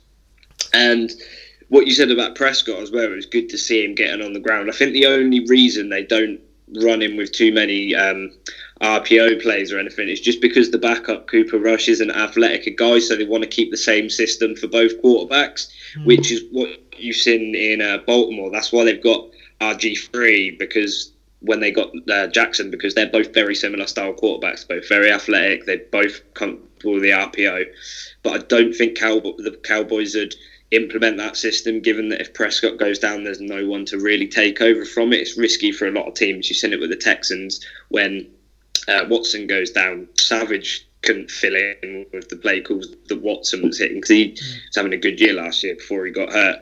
And yeah, the Jaguars just terrible. TJ Yeldon, 41 yards, doing nothing. You can see Fournette being gone is really, really hurting that team. Mm. So they can't rely on Fournette, and I think they need a new quarterback other than Bortles because he's just he's hurting that team. You can see that now. Mm. Yeah, obviously both teams uh, after this game going to three and three. Let's a couple of more games left to go. Um, let's all check into the car wash. Uh, Carolina at Washington. Uh, let's let's all get our suds going. Let's uh, wipers on. Um, I didn't really watch much of this game. I haven't got any money notes on it, but Carolina had a chance to win this one late. Obviously, couldn't get the job done. Uh, I saw Cam Newton was driving. Uh, didn't manage to to push it into the end zone. Lee, Lee, anything from this one? It didn't seem like a really good game, to be honest. No, and you know everyone has their personal preferences on teams and players that they want to watch, and I've got maybe four or five teams in the NFL that I just really don't have any feeling towards, and this is two of them, to be honest. So uh, yeah, not the not the greatest game for me to, to, look into, but yeah, I did look into it. Um, Josh Norman obviously got his revenge in the Josh Norman oh, yeah. revenge game. Yeah, yeah. Uh, with a forced fumble interception. Yeah. And uh, really funny pictures that I'd, you've probably both seen um, of Josh Norman going up for a handshake of uh, Cam Newton, and Cam Newton couldn't even look at him, uh, which I thought was quite funny. Yeah. yeah. Uh, we've just been talking about Jalen Ramsey, and Cam Newton sort of falls into that category of sore loser just have some class. You know, he's, I know him and Norman are friends and things like that, but it's even more sort of reason to give him some respect and sort of face up to it and take it on the chin, really. Yeah. Um, but yeah, uh, just going into the game, obviously the skins went up early, 14 is it, uh, quite early on. Yeah.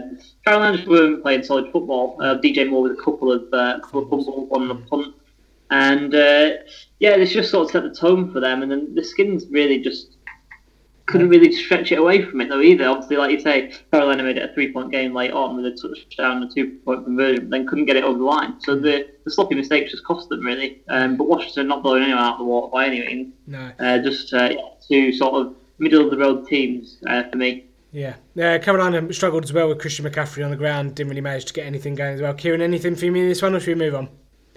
Uh, ju- just just standard stuff. Alex Smith's doing what Alex Smith does. He's not turning the ball over much. He's just he's getting the ball down the field. Obviously, Adrian Peterson's helping him get the ball up there as well. And yeah. there's nothing new from the Panthers. Cam Newton forgot he was a franchise quarterback and got himself a hit hit a lot. And jo- Josh Norman just balled out. So there's there's not really much else to say there. Mm. All right, let's move on then. Sunday night football, uh, Barnstormer, KC at New England. Uh, what game this was. Um, probably the best two teams in the AFC at the moment. Um, wouldn't be surprised if this one becomes the AFC Championship game uh, in January. Although uh, me, me and Lee certainly hope that will obviously involve the Chargers. Uh, Sony Michel, uh, New England pretty much just ran ran at will uh, against the Kansas City defense there.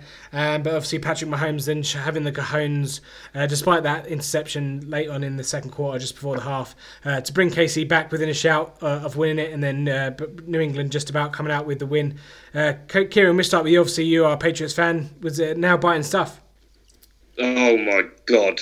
What a game, man! And like, I'm going to take my hat off to Patrick Mahomes. Four touchdowns against New England. Yeah, Tom only threw one, but Patrick Mahomes is so explosive. I will say, people need to pump the brakes on him a little bit because after last week, he was. Everyone thinks he was great, but if you look at the way the Chiefs' defense works, last week Mahomes was 14 touchdowns for two interceptions. But if you bear in mind, the year before, Alex Smith was 11 touchdowns with no interceptions. So he's good, but people are just getting way too excited about him. The big takeaway from the Patriots, obviously, Sony Michel, another 100 yard plus game, two touchdowns. He's just.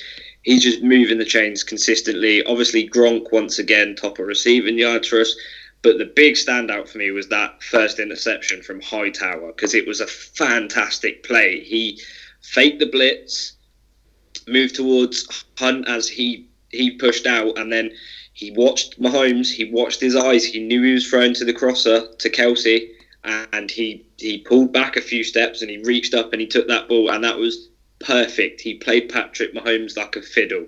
And that's where, like what we've seen with Darnold and Mayfield, these more experienced guys are, are doing that to these quarterbacks who they'll fall in one way, like he folded folded with a blitz and then dropped back and picked off the pass, which I thought was a fantastic, fantastic uh, pick. And obviously, yeah, Travis Kelce and the Chiefs were doing what Travis Kelce and the Chiefs do.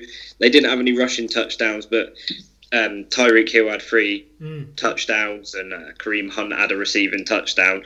But obviously, that he's going to Kelce so much. So Hightower knew what was going on. He knew Kelce was running the crosser, and he got up and took the ball. It's not take anything away from the Chiefs. They played brilliantly, and they if the if they'd have won, I wouldn't have been mad. They would have deserved it.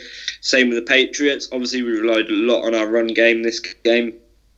We passed off the three different guys who all got fairly good rushing um, stats, but Sony Michel was just an impressed and impressed. I thought he was going to be brilliant, but I didn't think he was going to be this good. And obviously, Bill Belichick's got faith in it, handing it off to him 24, 25 times a game. So he he's proven his worth. And obviously, Patrick Mahomes, I'm not taking it away from him. He four touchdowns against the Patriots defense is impressive from anyone. So it was an absolutely amazing game to watch and I kind of felt like if, if the Chiefs won, it would have been the, the passing of the torch moment in that league. Brady, the old quarterback, passing the torch to Patrick Mahomes, the new young gun who's putting up the numbers Brady used to. So I think it was a big shot of adrenaline into the heart of the Patriots to get this win. We're four and two now, and we handed the Chiefs their first loss. I think that cements we're not going anywhere this year. We're still the team to watch, and we're still the team who are going to try and hopefully, well, if we get to the Super Bowl this year, I feel like the the Rams are to have something to say about that. But if we can meet them in the Super Bowl and take them down, I think that'd be a historic historic Super Bowl. I feel like it's the scores teams are putting up this season. It's just going to be fantastic. Yeah, absolutely, and uh, you say it certainly was a statement win there from uh, from New England, and um, certainly all the sports writers were ready to wax lyrical about KC and the Sunshine Band uh, conducted by Patrick Mahomes. But Lee, was this was this a dress rehearsal for the AC Championship game? Essentially, long way to go yet. Uh, I'm not not willing to sort of crown anyone or put anyone through. Obviously, injuries can change a lot of things. Still a long way to go. Uh, but yeah, no game of the year. Like Kieran said so far, what a game! Um, really, really great game to watch. Uh, just gonna pick a pick a few things just to mention. Uh, Sony Michel, yeah, he's proving to be you know legit running back in this league at the moment. Uh, obviously, you yourself have been banging the drum for Sony Michel. Uh, injury woes behind him now. Uh, and putting putting 100 yards up for New England, kind of showing that they can do it in different ways as well, which is, is quite interesting. Yeah. Um, yeah, no, I, I, can't really say anything more to be honest. Um, I guess that's just why the Patriots have just been the best team for about 400 years because they just find a way to win. Yeah. Um, and it's you know, it's yeah, it's just, just the way things go, isn't it? Um, it's not quite time to pass the torch. Um, just picking up on one, one final thing about you know obviously uh, so many points in the games. It's, it's, not really surprising you can't really breathe on a quarterback anymore. Um, yeah, bring back a bit more physicality for me. I'm not not one for these uh, you know 40 to 38 games, but yeah, it's just the way it is at the moment. Mm. Yeah, one one thing that was telling for me in this game actually was uh, the fact uh, I think it was on the first Patriots drive, Belichick going it for uh, going it for on fourth down because he obviously knew that they they, they, you know, I don't think. Oh, actually, a good stat for you in this one. The Patriots didn't punt or have any penalties in this game, so that just shows you what they needed uh, was required to beat the Kansas City Chiefs. Obviously, any any penalties or punts, obviously Kansas City probably win the game. So it just shows you how how clinical and how efficient uh, New England are on offense there, and they needed to be obviously against that high-powered Kansas City uh, offense. So yeah, uh, and I think I say that was that was shown on obviously on the first drive where they went for it on fourth down. I think around about midfield. Um, so obviously, it just shows Bill, Bill Belichick knew that he was in for a battle when they needed to make it, and they did. Uh, yeah, not punting and not not having a flag uh, against them is quite a rare occurrence. Uh, but yeah, Patriots Patriots are good. Grass is green. Yeah, yeah, that that's that's kind of like peak Bill Belichick, is it? Yeah. what he wants: no flags, perfect execution. You know, the win in the end. That's just what that's just what he lives for, really. Yeah absolutely. Okay, let's round it off then. Let's finish it off. Sunday, uh, Monday Night Football. Um, a bit closer than most people thought. Obviously, uh, Aaron Rodgers coming back, rallying the troops uh, for that uh, for the game winner there. Uh, 33 to 30, I think it was in the end. Uh, but San Francisco, I think a lot of credit has to go to Kyle Shanahan, obviously, how he's. But CJ Beathard um, has, has looked really good this year uh, compared to last year. But uh, the surprising one was Alfred Morris uh, laying a goose egg and not even getting the. You know, he wasn't even have, didn't even have carry. Uh, Raheem Mostert and Matt Breida obviously carrying the balls there uh, for San Francisco. But uh, San Francisco Lee took it to Green Bay. Yeah, they did. Yeah, it was like you say, a bit closer than expected. Um, obviously, went down to the final couple of seconds. Obviously, instant redemption for Mason Crosby after last week, which was kind of nice to see after all the kicking trials and tribulations we've we've had uh, back and forth. What points and what yards, especially through the air in the first half. Um, but as I said on Friday when we when we got together, you can't bet against Aaron Rodgers. Um, you know, it, and the connection that he's got with Davante Adams at the moment is is just one to savour, really. Uh, he went to him for three big catches that I saw. Uh, got the game time touchdown. Yeah. He caught the game, uh, the sort of the pass leading up to the game time touchdown as well, and then he got the final pass before the field goal as well. Yeah. Just shows that when you know when the game's in line, when the chips are down, Aaron Rodgers is going to number 17. Yeah. Uh, and just off the back of that, I just want to give a, bit of a shout out to the young guy as well. Uh, Marquez Valdes Scantling going over 100 yards, and then Equanimeous St. Brown coming up with some big catches as well. So, sort of the, the sort of we could talk about torch passing in the previous game. This is definitely going to be torch passing um, from you know the likes of Jordan Nelson Randall Cobb to these two guys. Yeah, absolutely. And they say the uh, Kieran, the, the CJ Beathard's uh, interception inside two minutes, which was nearly caught by the San Francisco guy, obviously would have set up a, uh, field goal opportunity and they could have run the clock down. Um, but when you leave Aaron Rodgers, you know, uh, one minute seven, even if he has no timeouts, he can quite easily go 81 yards. It, easily, it, it's what Aaron Rodgers does. If if you say what's Aaron Rodgers known for, the only two words you can hear back are hail marys. I do think that this is this is what gets me about this win as well. Obviously, as a Patriots fan, I get a lot of the jokes about the refs and things, but if you look at how Green Bay won this game, the the ref for a penalty and wiped out a sack that really I didn't think was that bad, but it obviously just shows with the new quarterback rules, you've got to be very, very careful. I know a lot of defensive guys now are carrying pillows to put under the quarterback because apparently that's going to be able to prevent the flags, flags being thrown. Yeah. But not to take anything away from Aaron Rodgers, 425 yards, two touchdowns. It's fantastic. He's, he, he's, I think, in my eyes, he's a more complete quarterback than Tom Brady because obviously he can scramble. He he can get out of the pocket a bit more effectively. I don't think he's the greatest of all time, but I think he could be. Just another classic performance by Aaron Rodgers. If if you ever go into a game and you're you're in trouble or losing or you're down and late in the game, just Aaron Rodgers, he'll he'll do what Aaron Rodgers does and he'll win you that game. He was throwing towards you could see he was throwing to the edges to get people out. He's very, very clinical and he's a very, very smart quarterback. So obviously well deserved win for Green Bay, but I was I was surprised by CJ Beathard. I didn't think he'd do as good as he did. I'm not saying he had amazing numbers, but two touchdowns, only one pick and 245 yards. That's it's not bad for a guy who was an afterthought the second they signed Jimmy Garoppolo. So I'm I'm impressed with both sides and it was a very, very enjoyable game to watch. Yeah, absolutely. Um, yeah, CJ Beathard's markedly improved uh, from last season, but so yeah, again, Kyle Shanahan surely uh, gets gets all the credits there. Just uh, fancy wise, obviously, say Aaron Rodgers, uh, 425 yards and, and all those touchdowns. Davante Adams, 10 receptions, 132 yards, and two touchdowns as well. So that wraps us up for pretty much for week six. Um, we shall. What we'll do now is we'll be doing our full 10 our full 10 questions where Kieran will be answering um, 10 questions, uh, not really against the clock, but just uh, it's just something we're going to get going, and then maybe we'll have a bit of a leaderboard, uh, and then towards the end of the year, whoever whoever gets the uh, the most questions right, we'll uh, we'll sort out we'll sort out a little something something. So the question is, uh, Kieran, are you ready? Let's go. Let's go. Right, okay. It, it should it should get progressively harder. So we'll start off with the uh, with the easy ones. Question one: Where uh, what uh, what stadium does Chicago Bears play? Uh, uh, Soldier Field. Correct. Yep. Uh, in 2017, which player had the most touchdowns for Jacksonville Jaguars? Uh, Leonard Fournette. Yep. Uh, which player uh, had the nickname Megatron? Uh, Calvin Johnson. Yep. Um, okay, which uh, which team in the NFC East has a bird in their name? Oh, oh I can't even think. Um, Cardinals.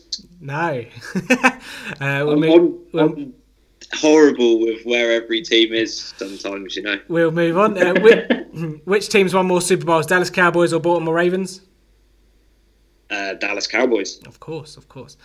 Okay, which Had to player? get that in. Uh, how, of course, of course. Any, any, any, any reason. Uh, which player had the uh, game-winning touchdown in the Super Bowl between Pittsburgh and Arizona?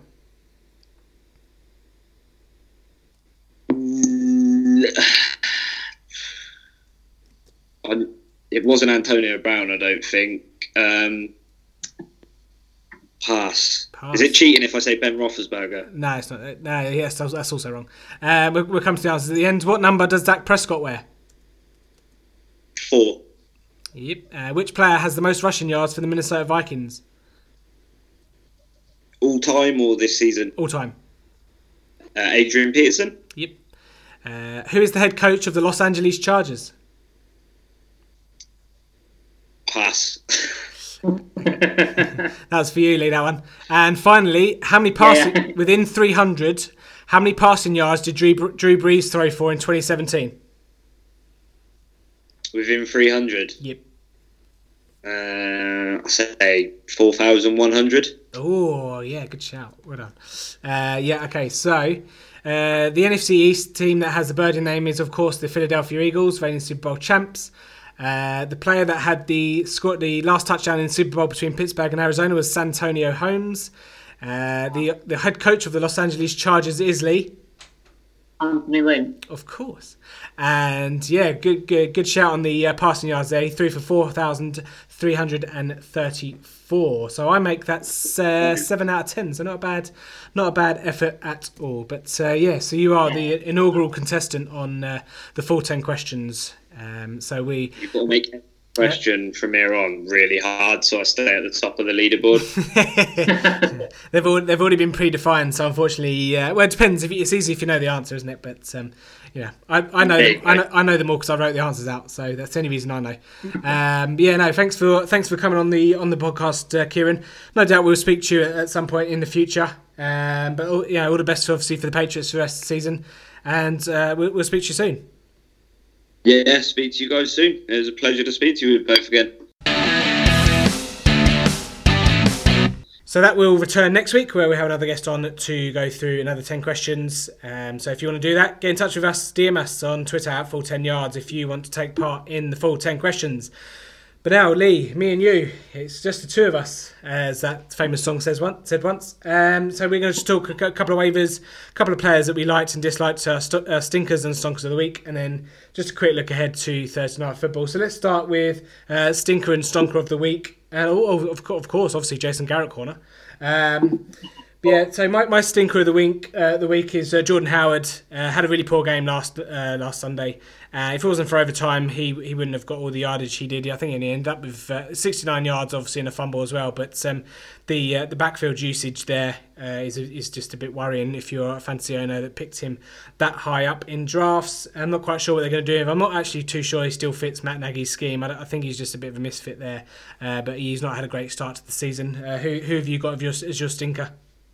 Well, I kind of ruined this one for, for us earlier. Um, my stinker is Cam Newton. Obviously, he's just just a crybaby. Uh, like I said before, couldn't even look at Josh Norman when he came over to him. Um, just got to take it on the chin and just move on and just sort of respect the other team really and, you know, and the other people who play against you. Yeah, fair enough. Okay, and uh, who's your stonker of the week? Who's your who's your player of the week? I, I couldn't get anyone else but Melvin Gordon for me. Um, it's the way he's running at the moment. Uh, he's running really hard. Uh, deserves a lot of success that he's getting. He's breaking off big runs, breaking tackles. Just seems to make people miss, or just make someone fall over backwards and he falls forward. Yeah. And his partnership with Austin Ekeler at the moment is just the best in the league at the minute. Um, and like I said, like I said earlier, he's managed to run in for three scores uh, for the first time in his career. So definitely deserves my uh, my stonker of the week. Yeah, I'm, I'm going to go with Adam Thielen, obviously, to, uh, to to do what he's done through the first six games and to even be in the conversation of the uh, top five wide receivers in the game at the moment. Uh, just shows you kind of the level he's playing at. So he was my outstanding player of the week, and obviously, obviously, he's had a great start to the season as well. So I felt it necessary to include him on there. Uh, so let's move on to waivers then, Lee. Um, let's go with all yours first. I think you said you had three, didn't you? So if you just want to just shout out your three and just a reason, a couple of reasons.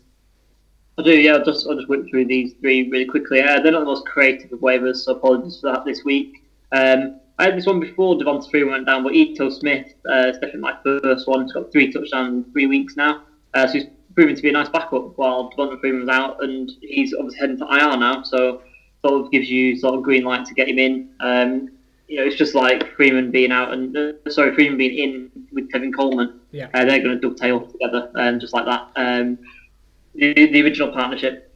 Uh, just moving on, second one, um, Eric Ebron, obviously tight end position. You need everything you can get. He's becoming sort of a consistent touchdown scorer for Indianapolis, much more than we saw at any point in Detroit. Uh, Andrew Luck seems sort of uh, got a nice relationship with him, got quite a lot of trust in him. And obviously, being the size that he is and the speed that he can run at, he's quite a good red zone target as well. And then finally, just to round this off, uh, mentioned him earlier, but Marquez Valdes Scantling obviously banged jump him last week. Um, I'd get him in there, get in there early. Uh, shown that last week wasn't a, wasn't a one-off. Um, he could be the new Randall Cobb. Um, I expect Jon Gruden to be trying to remake, replace Mari Cooper with obviously another older receiver in, in Cobb. I think he'll be masterminding that as we speak. So that'll mean that Valdes Scantling will be the new slot receiver in Green Bay. Mm. And obviously, any Green Bay wide receiver, whether it's slot or whether it's outside, if uh, Aaron Rodgers is the quarterback, then there's going to be some love to be shared. And uh, he looks like he looks like a talent, uh, Valdes Scantling, so I'd get him in. Yeah, no, I like it. Like all of those. Uh, a couple of names. I'll, I'll, I'll just flitter through these. Uh, Frank Gore, I think, deserves to be on a. I didn't think I'd say this in 2018, but he deserves to be on a on a roster. Obviously, yeah, I I, it boggles my mind what they're doing in the backfield there in Miami. But obviously, he had 100 yards rushing last week uh, again, and as against a, decent Chicago defense there as well. So he's obviously got enough of the uh, backfield to warrant consideration. Uh, Jalen Richard as well. He, for PPR purposes, he, he gets quite a lot of production through the air. Obviously, when they get blown out like they did at Wembley, uh, he he can pick up a lot of yardage from from those receptions. Uh, wide receiver, obviously Quincy Enunwa down for a month, so check out on J- Jermaine Kearse. I think he's a good pickup, and Robbie Anderson obviously as well. Um, Albert Wilson also ha- had a decent game, but he actually had an increase in snap percentage as well. So he, what he has big games, but obviously he'll he'll give you a goose egg. But you know you, what you, you're not going to find much better on the waiver wire at these points. If Taylor Gabriel uh, is still on waiver wires, go and pick him up as well. He seems to be becoming a more and more important cog in that offense. A couple of tight ends, Evan Engram. If the owner of Evan Engram had uh, dropped him to waivers, he should be back next week. So pick him up. He could be uh, a decent one, for, especially in PPR where the, uh, the offensive line's not great, and uh, Evan Engram's going to have to pick up some dump offs uh, from Eli Manning. I think that's pretty much from it for me. yeah. Okay. So we got two things. two things left. Yeah. We got Thursday night football, but of course the Jason Garrett corner. All you do, Jason Garrett, is clap your hands. All you do, Jason Garrett, is clap your hands.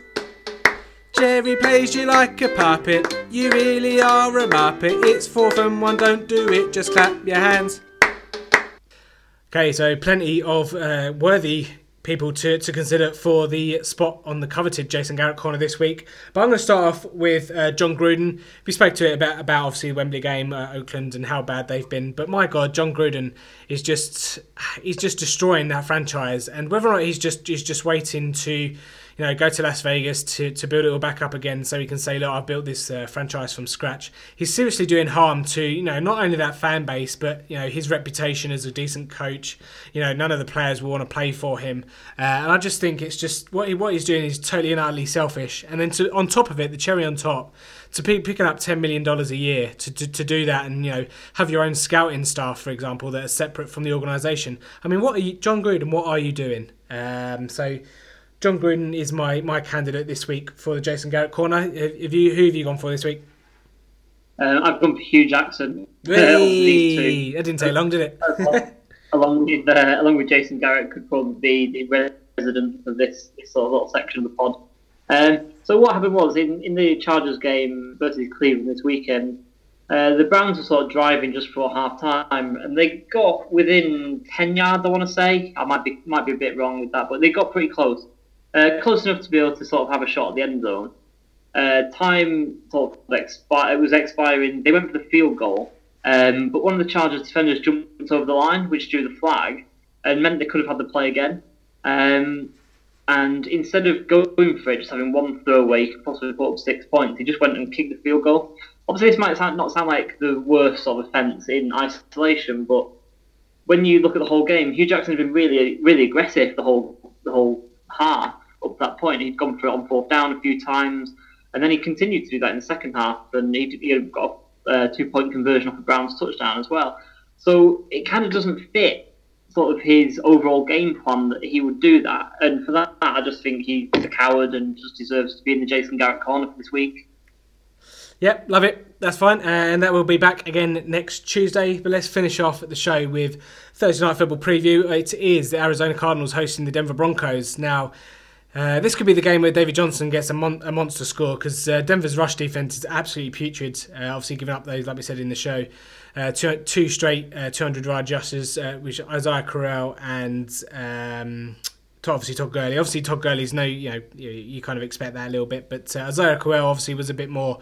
Bit more of a surprise that he managed to get to 200 yards. That's usually his year's quota when he was in Cleveland. Um, but yeah, a bit of a bit of a tough one to call. Obviously, Denver travelling on a short week uh, over to Arizona. I can see Arizona having a sneaky win here.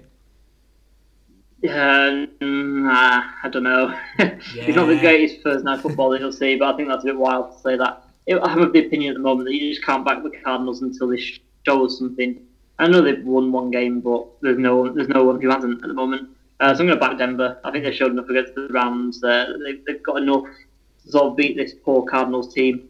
Uh, but like you said, David Johnson could come up big uh, the game in your fantasy team. Like Fitzgerald owners might be able to wheel him out for maybe one of a couple of times this season. Yeah. Uh, but I do think if David Johnson gets a good showing this week, I do think to bait someone to trade with you. Yeah. Uh, obviously, we spoke about this last last time. Um, you know, the possibility of trading David Johnson or keeping him. Yeah.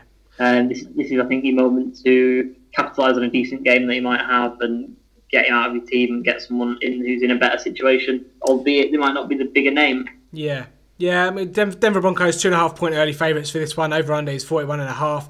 The like I say, the Arizona defense has actually put up a decent showing. This part, obviously, it's been overshadowed by uh, the ineptness on offense. So could be a, could be a low score this one. Um, not really many people to start. Obviously, starting Sanders. Probably wouldn't start Keenum to be fair in the, in this one, or, or Demaryius Thomas, although he did have a good game uh, against the Rams. But again, it was a bit of a bit of a crazy one. That one uh, managed to get into the end zone. From the Arizona perspective, again, you, you have to obviously start David Johnson based on what the Denver rush defense has been shown.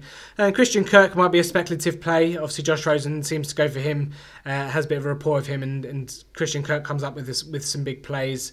Uh, but I won't be starting Larry Fitzgerald, um, and I won't be starting Ricky Seals Jones. But yeah, not really many points to share around here. No, I wouldn't, I wouldn't imagine so. I'd imagine this is going to be quite a low scorer. Um, it's not something I'm going to be tuning into uh, in the middle of the night on Friday morning. No. Uh, I'll leave that to the hardcore fans. But um, yeah, obviously could surprise us, but yeah, not the greatest Thursday night football, I'd yeah. say. Yep, absolutely. Okay, that's pretty much going to do it for today's show. Lee, we obviously will be back on Friday. Don't forget after our free NFL jersey competition on Twitter. Head over to our Twitter page for all the latest goings on with the podcast. Um, some lo- loads of news coming your way in the next couple of weeks, so keep your eyes peeled for that. Uh, but until Friday, Lee, I, I suppose it's. Uh, I suppose it's time to say goodbye. So, um, yeah, it's goodbye from me. It's goodbye from you. It is, yeah, goodbye. Uh, see you on Friday. Uh, we'll have another good chat. Um, I hope everyone has a good week. So, in the great words of Kevin Cadle, it's bye bye for now. Bye bye.